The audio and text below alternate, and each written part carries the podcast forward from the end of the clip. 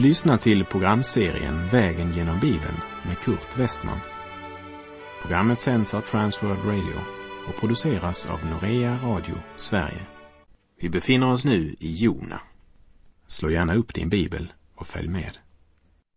På vår vandring Vägen genom Bibeln så befinner vi oss i ett skepp på väg mellan Jafo och Tarsis.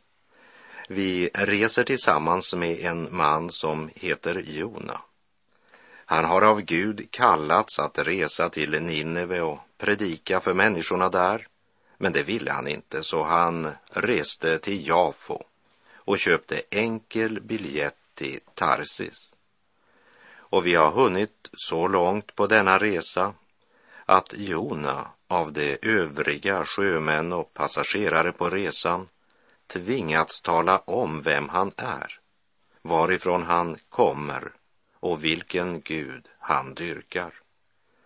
Vi fortsätter från vers 10 i kapitel 1, men för sammanhangets skull läser vi från och med vers 8. Då sade det till honom, säg oss för vems skull denna olycka har kommit över oss. Vad är ditt ärende? Och varifrån kommer du? Från vilket land är du? Och vilket folk tillhör du? Han svarade dem, jag är en hebre och jag fruktar Herren, himmelens Gud, som har gjort havet och det torra. Då greps männen av stor förskräckelse och sade till honom, vad är det du har gjort? Av det han berättade fick männen veta att han flydde bort från Herrens ansikte. Jona blev ställd mot väggen av de övriga ombord med deras konkreta frågor. Så han hade bara valet att antingen bekänna vem han var och vad han hade gjort eller också ljuga dem rakt i ansiktet. Innan denna händelse hade han uppenbart inte sagt mycket om sig själv. I sitt första brev till Timoteus talade Paulus i kapitel 3 om att äga trons hemlighet i ett rent samvete. Så var det inte längre för profeten Jona. Det rena samvetet hade han stött ifrån sig, eller rättare sagt försökt att segla ifrån. Han var inte bara på väg att lida skeppsbrott i tron, utan håller också på att gå under rent bokstavligt i denna fruktansvärda storm. Synden bedrar.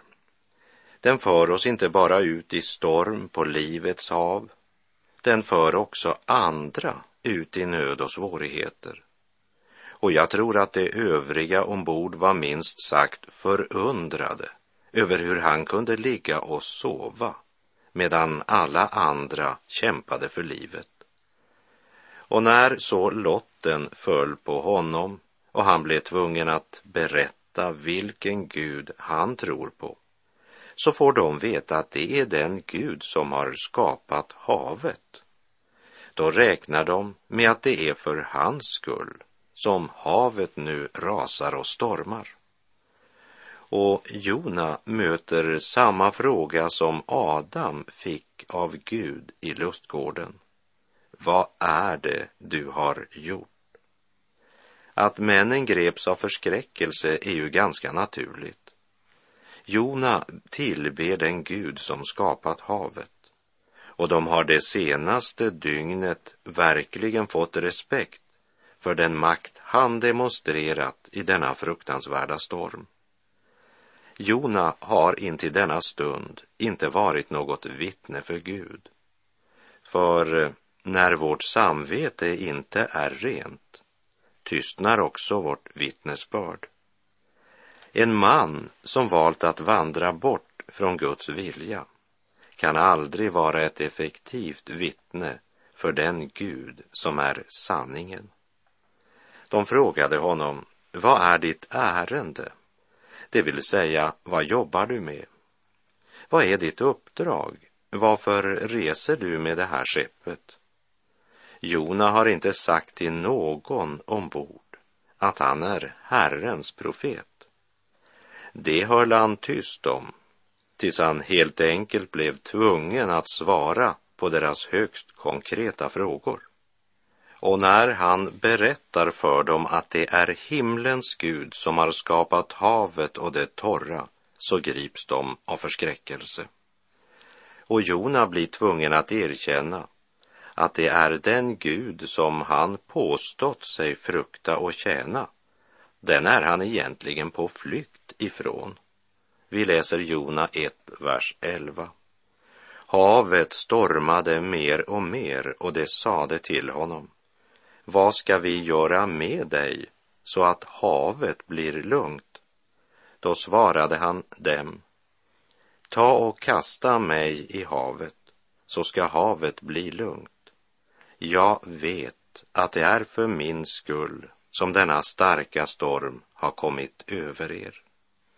Trots sin okunnighet när det gällde den ende sanne Gud så har dessa hedningar förstått att de måste göra något med den information de nu fått.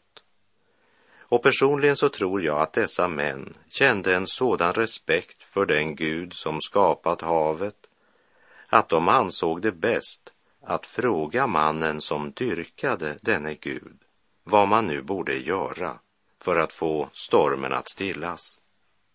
Jona som trodde sig kunna fly undan Herrens ansikte inser nu hur nära Gud är.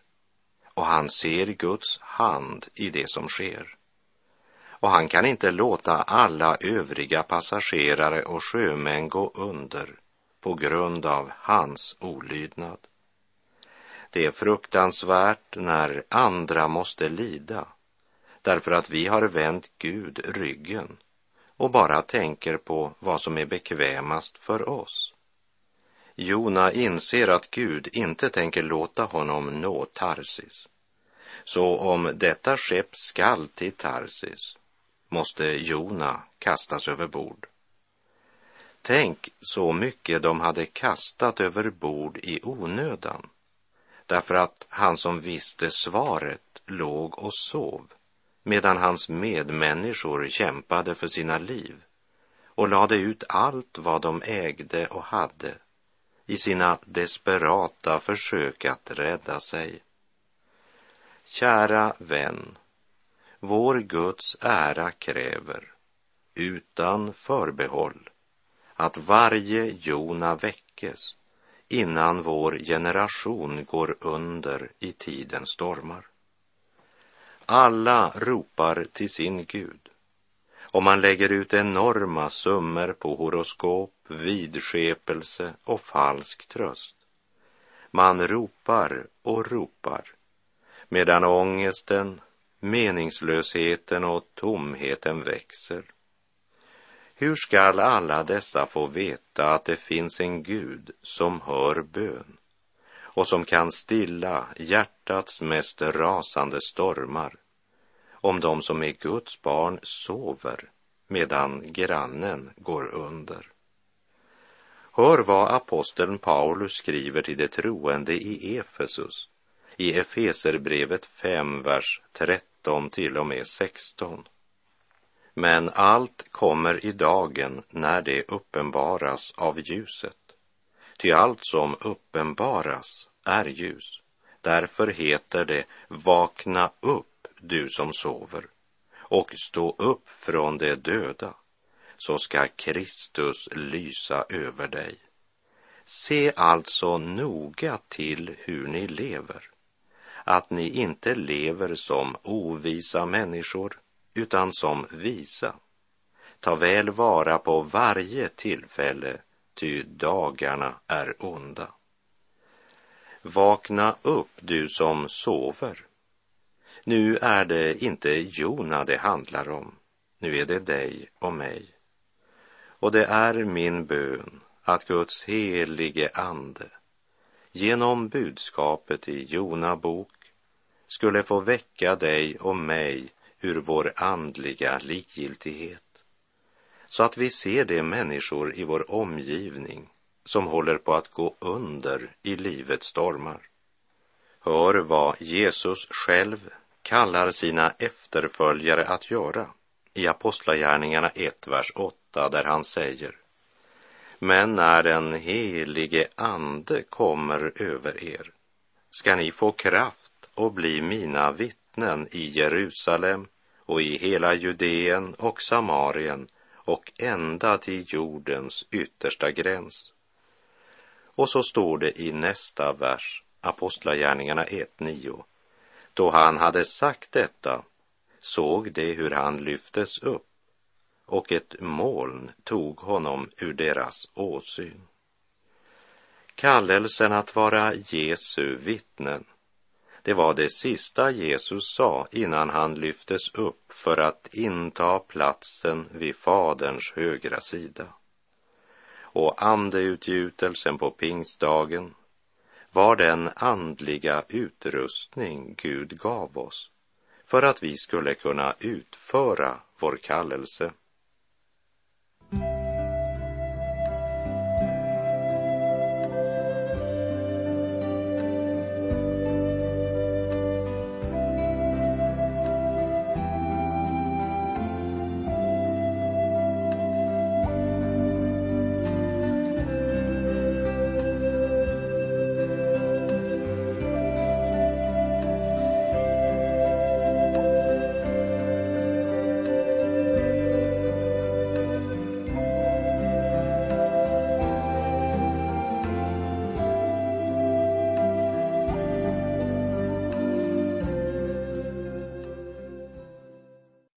Ta och kasta mig i havet, sa Jona till de andra ombord.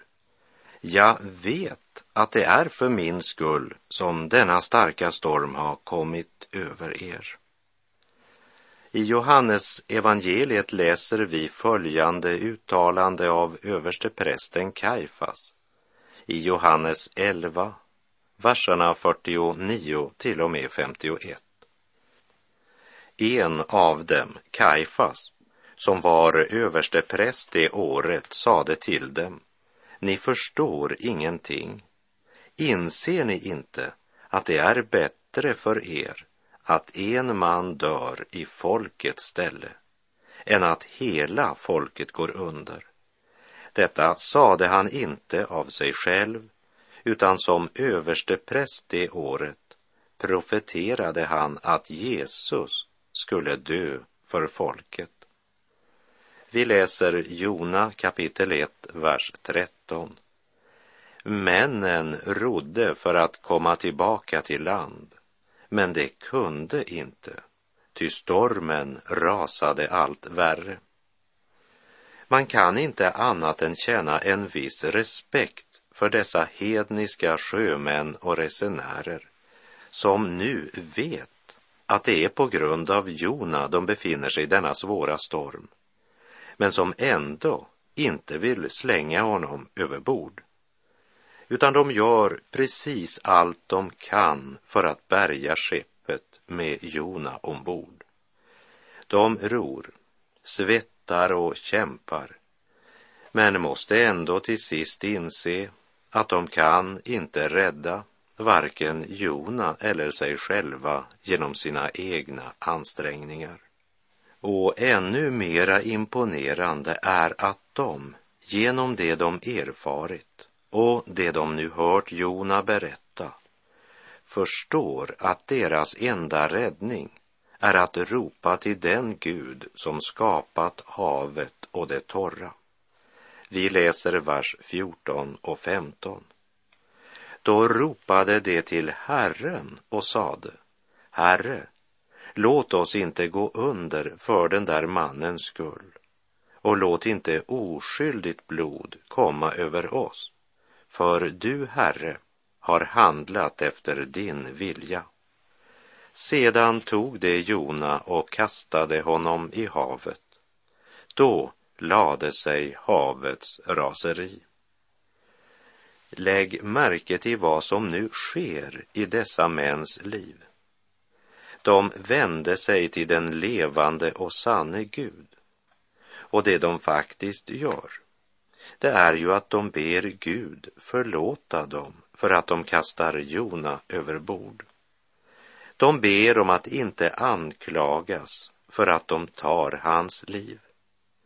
Det är som om de säger, du ser ju, Herre, vi har inget annat alternativ.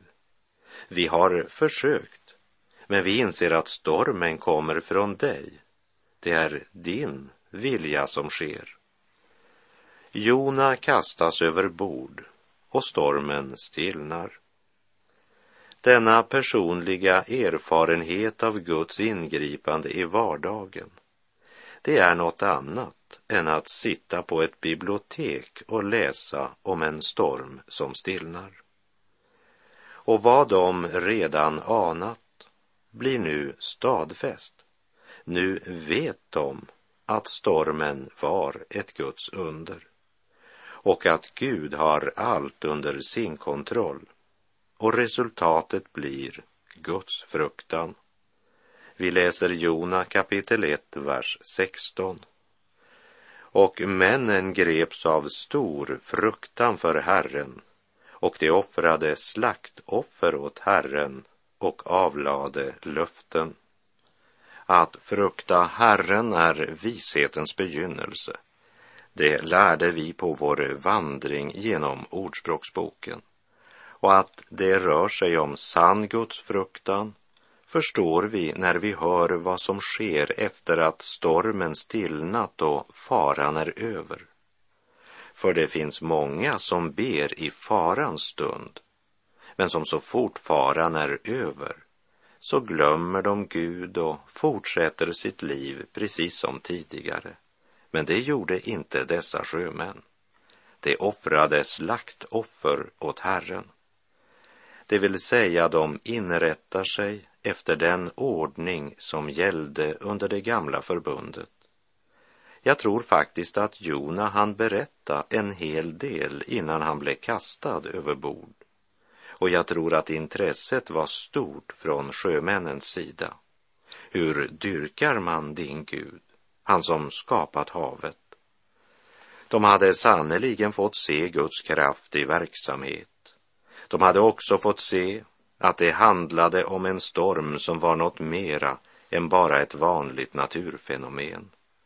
När stormen plötsligt stillnade så blev stillheten till en vind ifrån evighetens värld. De berörs av den stilla susningen från allmaktens tron. Gud blev något mera än en hjälp i nöden.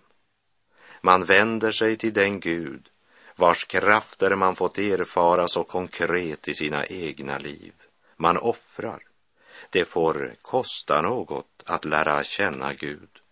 Och man är inte så många som lägger en extra stor slant i kollekten istället för att göra upp sin synd och lämna den. När offret framburits för Herren så slutar det inte där utan vid detta offer avlägger man också löften. Även om texten inte säger vad dessa löften bestod i, om det bara var ett löfte om att också senare bära fram nya offer, eller om det bestod i att man omvände sig till Gud, det vet vi inte med säkerhet. Men personligen, utifrån vad jag ser av sammanhanget, så tror jag att man verkligen vände sig till Gud. För även om Jona hade handlat fel och svikit, så lärde dessa människor genom allt detta att lösningen är inte att fly bort från Guds ansikte. Lösningen är att söka Guds ansikte. Och jag tror att det var just det som skedde med dessa män så blev trots allt stormen till välsignelse för dessa män till sist. Och välsignelsen ligger i det faktum att de vände sig till Gud. Kära vän som lyssnar, jag frågar dig inte om du just nu lever mitt i ditt livs största storm eller om du seglar i solsken. Men jag frågar dig, vart är du på väg? Är du på väg bort från Herrens ansikte? Eller styrs din resa av Herrens heliga vilja? Du behöver inte svara mig, men besvara frågan inför honom som ser och vet allt och som har gett dig följande kallelse. Följ mig, så ska jag göra dig till människofiskare.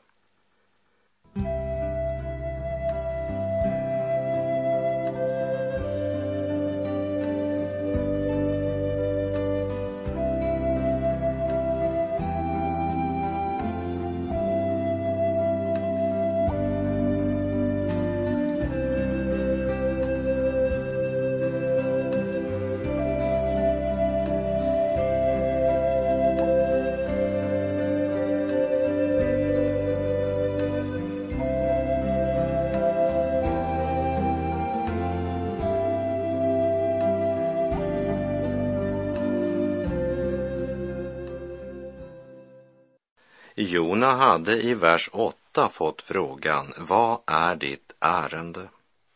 Här går mina tankar till en gammal färghandlare i Oslo som jag lärde känna under det år jag studerade där. Han fick en gång frågan, vad jobbar du med?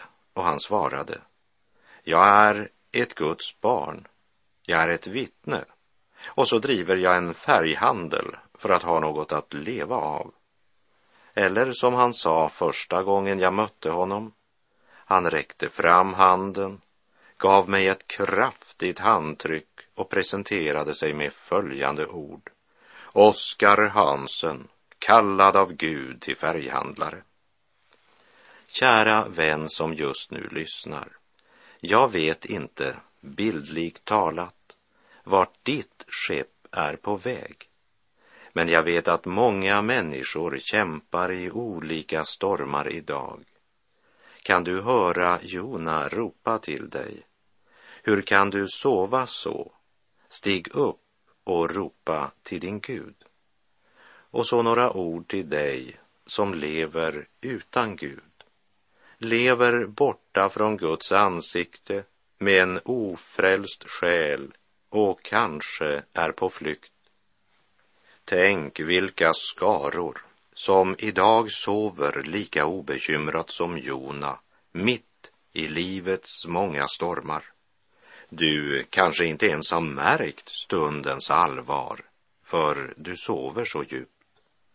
Stora skaror lever så lugna och nöjda vid undergångens brant, oomvända men ändå så obekymrade utsatta för Guds vrede, men utan fruktan, precis som om det var fullkomlig frid.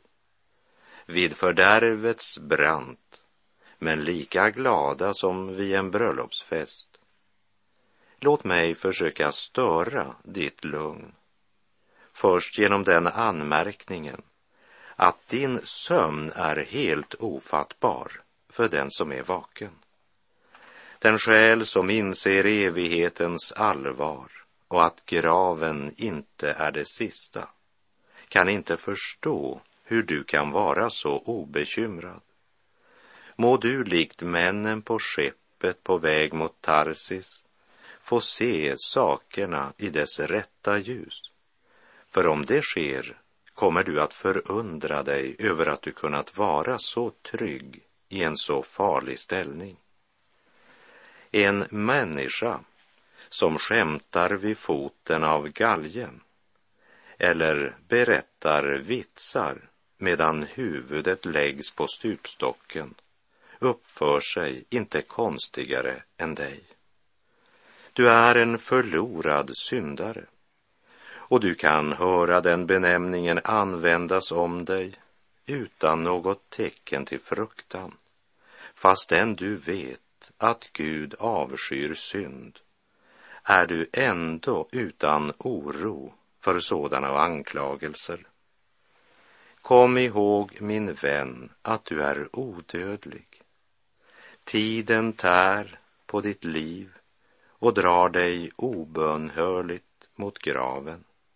Solen står inte stilla för din skull den hastar framåt i sitt eviga lopp, dag efter dag, där var dag är ett steg närmare din grav och där varje tickande av klockan anger fotstegen av döden som närmar sig. O, hur hemsk är väl inte den sömn och likgiltighet som inte ens tanken på döden och räkenskapet inför Gud kan störa.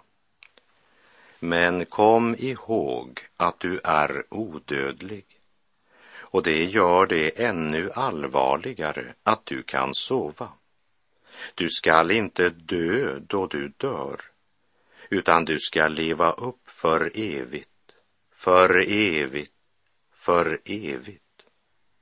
Och det ges bara två utgångar ur livet. Evigt frälst eller evigt förlorad. Vad är orsaken till din likgiltighet? Du kanske svarar att du inte tror på denna fara som jag talar om. Då vill jag svara dig. Du tror på den. Du vet att det är så, men du skjuter frågan ifrån dig för du vill sova. Himlen ska vara full av eländiga syndare som lät sig varnas och uppväckas och lät sig frälsas av Jesu renande blod. Helvetet ska vara fullt av människor som hade tänkt sig till himlen, men som alltid uppsköt sin avgörelse. Se, nu är den rätta tiden. Nu är frälsningens dag, skriver Paulus i Andra Korinterbrevet 6.2. Kära obekymrade vän, om din synd för dig känns lätt som en fjäder på ditt samvete idag, kom ihåg att redan i morgon kan den trycka dig med evighetens tyngd. Bered dig att möta din Gud. Gör som männen som reste tillsammans med Jona och männen greps av stor fruktan för Herren och de offrade slaktoffer åt Herren och avlade löften. Och med det så är vår tid ute för den här gången. Jag säger på återhörande om du vill och om Herren ger oss båda en ny nådedag. Herren vare med dig. Må han ge dig nåd att leva och vandra i tro. Gud är god.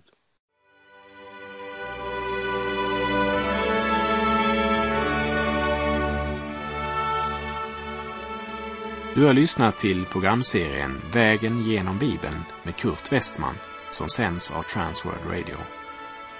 Programserien är producerad av Norea Radio Sverige.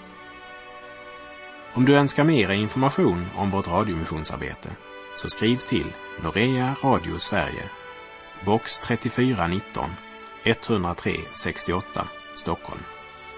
Adressen är alltså Norea Radio Sverige, box 3419. Postnumret 10368 Stockholm.